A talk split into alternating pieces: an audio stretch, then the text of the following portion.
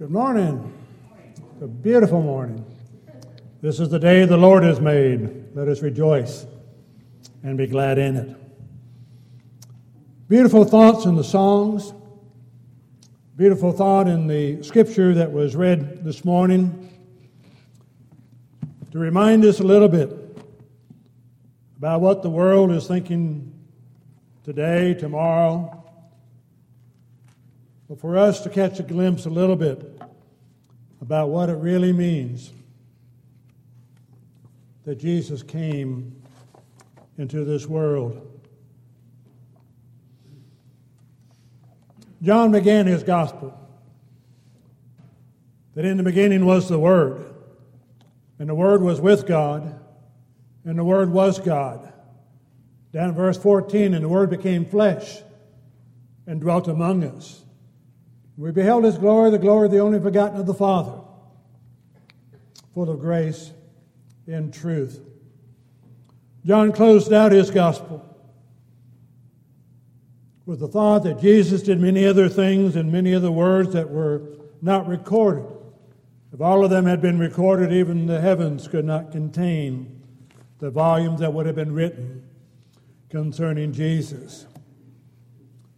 John reminds us in the 20th chapter, verses 30 and 31, that these things were written that you might believe that Jesus is the Christ, the Son of the living God, and that believing in him you might have life through his name. Luke reminds us in the seventh chapter, verses 18 and 19 that the disciples of John reported all these things to him. Calling two of his disciples to him, sent them to the Lord, saying, Are you the one who is to come? Or shall we look for another? Out of Isaiah 35, verse 42, and also in verse 61. Then John reminds us in John 10 10, I have come to give them life and to give it abundantly. Are you the coming one? From the foundation of the world, God planned a redemption. And then he executed that redemption through the blood of Jesus through the time in human history.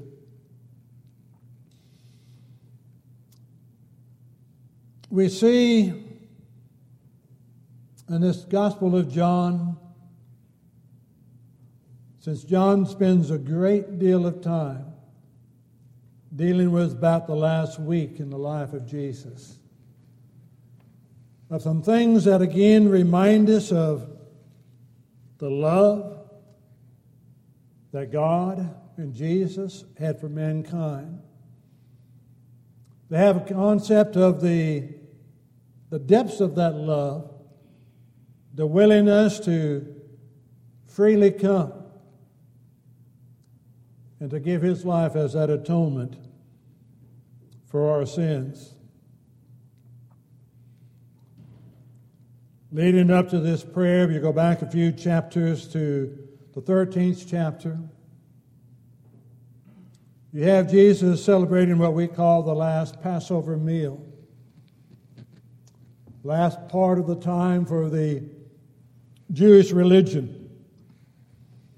Not everything that they participated in that Passover meal had an application to that coming one that as he finished that meal, then he arose from that supper, girded himself with a towel, and began to wash the feet of those disciples. Again, that concept. Go back to John 1 1.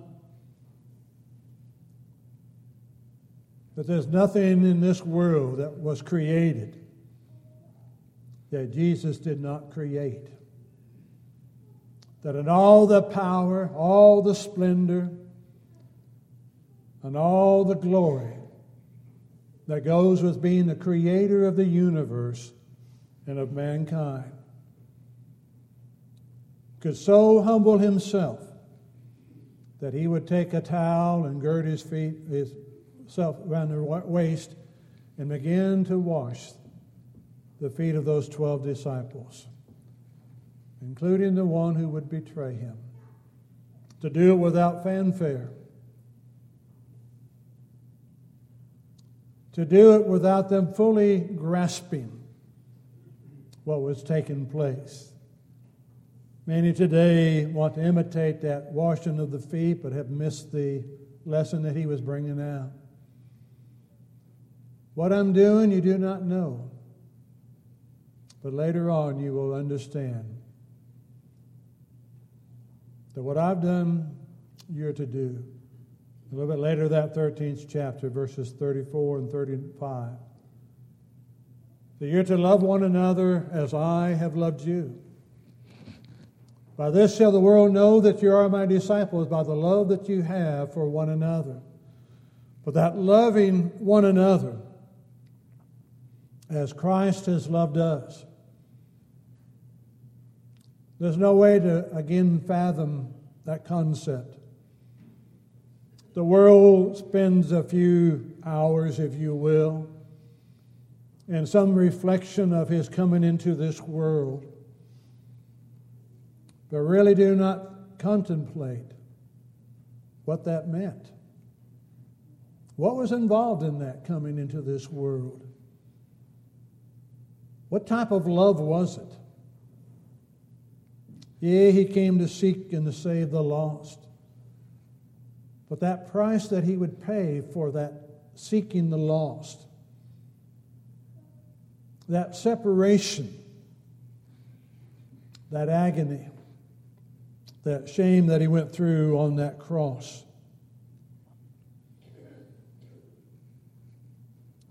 You go into chapter 14, and as he's preparing his disciples for his departure, again reminds them of the fact that he came to help them, and then to tell them that when he left, that he would not leave them as orphans, but that he would send the Holy Spirit to guide them. Same thing would be brought out in 16. That they would be guided into all the truth with a reminder that the Holy Spirit would only be able to tell the disciples the words of Jesus. And Jesus has stated that he could only speak the words of the Father. This is the essence and the supreme sacrifice of God to you and I. That constant reminder that would be there. To go back and to remember the institution of what we call the Lord's Supper to be able to remember that body and that blood. But so many times we do it casually, if you will. So many times we really do not reflect on the depths of that sacrifice just for the joy of being able to commune around this table. Jesus would remind his disciples as you go into chapter 15 of John of his being the vine and our being the branches. That reminder, even in that, that the husbandman prunes those branches and for that part of the world, and for any of those who have traveled into vineyards and have seen them before they pruned them, and then viewed them after they pruned them, you would almost swear that they killed them. For them to bear much fruit, they have to be pruned. All that dead has to be removed for that new can grow and to bear the fruit. For those that the branches that do not bear fruit, they're pruned and burned. They're cut off and burned. The live branches are pruned, cut back, almost to the vine,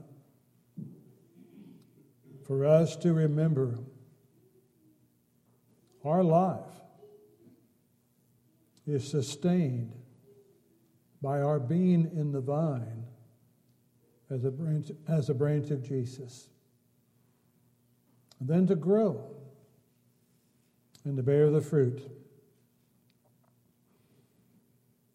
I think the fruit is described in Galatians 5 as the fruit of the Spirit. Characteristics of being Christ like, because we're abiding in that vine that is indeed Christ.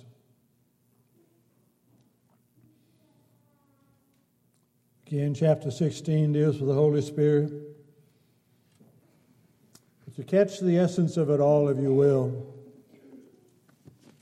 as you get into chapter 17. Many of those in the religious world will turn to Matthew 6, 9 through 16, and call this the Lord's Prayer. And in essence, do the very thing he said not to do the vain repetition. But that's not really the Lord's Prayer. It's a model prayer for us to catch the glimpse of the concepts that we need to be involved in of recognizing God, His kingdom, our dependence upon Him, drawing strength from Him, petitioning Him. But it's in John 17 that I believe is what we would call the Lord's Prayer. When a person prepares to die, The, excuse me, the mindset is changed. And thought is given to those that again are going to be left behind. Some of you may have been involved in some of that in your life. To see a parent begin to face death and want to call the child the children in. I've been there when a father had called his children in one by one to talk to him just before he died. To be able to express to his sons what was in his heart. To one son, Keep your faith strong in God, son, and keep serving Him with your heart. To the second son, son, you need to make your life right with God. My heart's desire, he told him, would be for him to know that his sons were serving God faithfully in the church. It's what's in the heart that goes through the mind before one passes. This is what you're seeing in John 17. Jesus spoke these words lifted up his eyes to heaven and said, Father, the hour has come. Glorify your Son, that your Son also may glorify you. We know later as we read through the other Gospels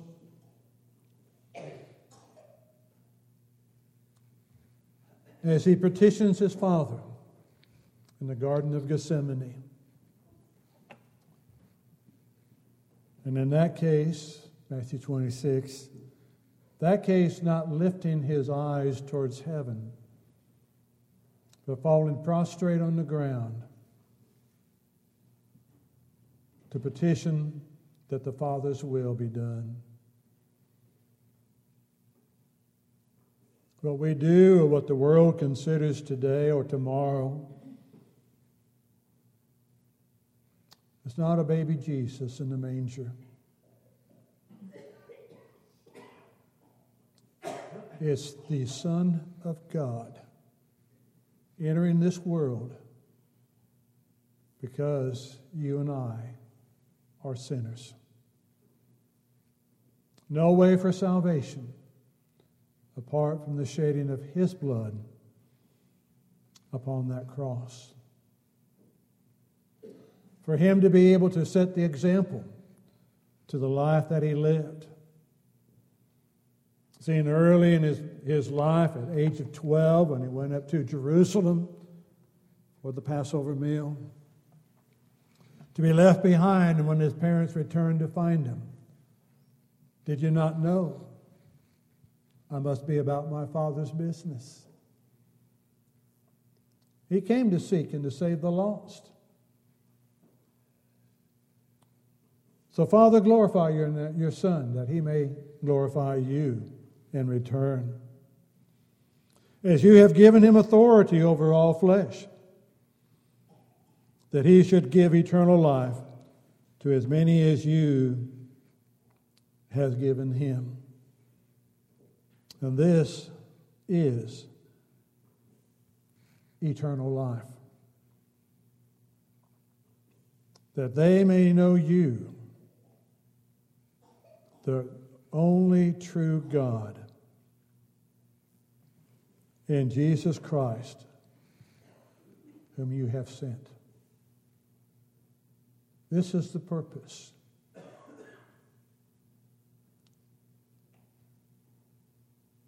One that seems so remote. God in heaven. Beyond our comprehension and beyond our vision. but never distant from his creation. Planned redemption. For man to have seen, touched, heard God in the flesh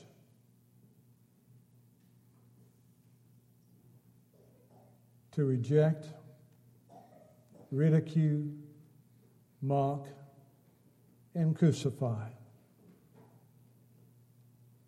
But as Jesus is praying, I have kept your word.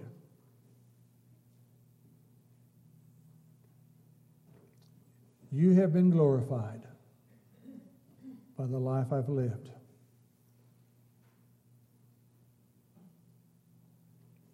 We share in that glory as those who behold what God has done. I have glorified you on the earth. I have finished the work which you've gave me to do.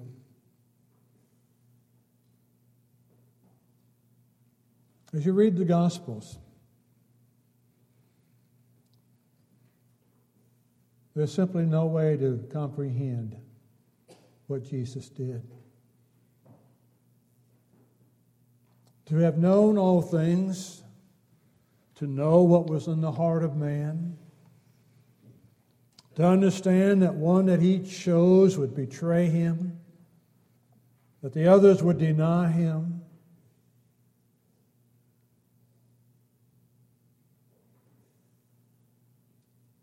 And as we sing in a song occasionally, he died without a friend. And then we say, I'll be a friend to Jesus. Do we understand what we say? Do we understand what he did? Do we understand that this Christianity, this body of Christ, is never a part of life. It is life.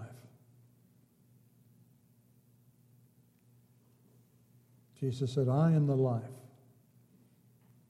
And that he came to give life abundantly. And that there is not a person in this world that can see the Father in heaven apart through that blood of Jesus Christ. So ours shall ever be. Will we honestly listen to what we read and what we sing in our life? Jesus, let us come to know you. Is that truly your heart's desire this morning? Do you honestly want to know this Jesus?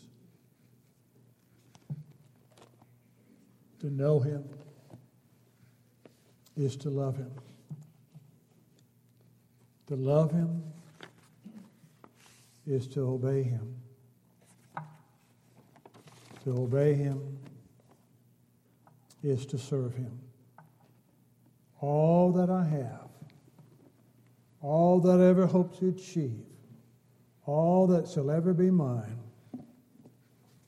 is never mine. It is His. Will I glorify Him in the life I live? Where are you this morning? Is your life where it needs to be in light of the Word of God? According to the blood that He shed on the cross for your forgiveness of sins? Have you repented of those? Confess them. Confess Jesus as the Lord and Savior. Have you been buried in baptism for the remission of those sins? In that you may be raised to walk this new life as a child of the living God and to serve Him faithfully until that final breath is taken. He waits. He invites. That invitation is His. If you need to respond to it, if we could assist you, if we could help you, indeed we bid you to come as together we stand and sing.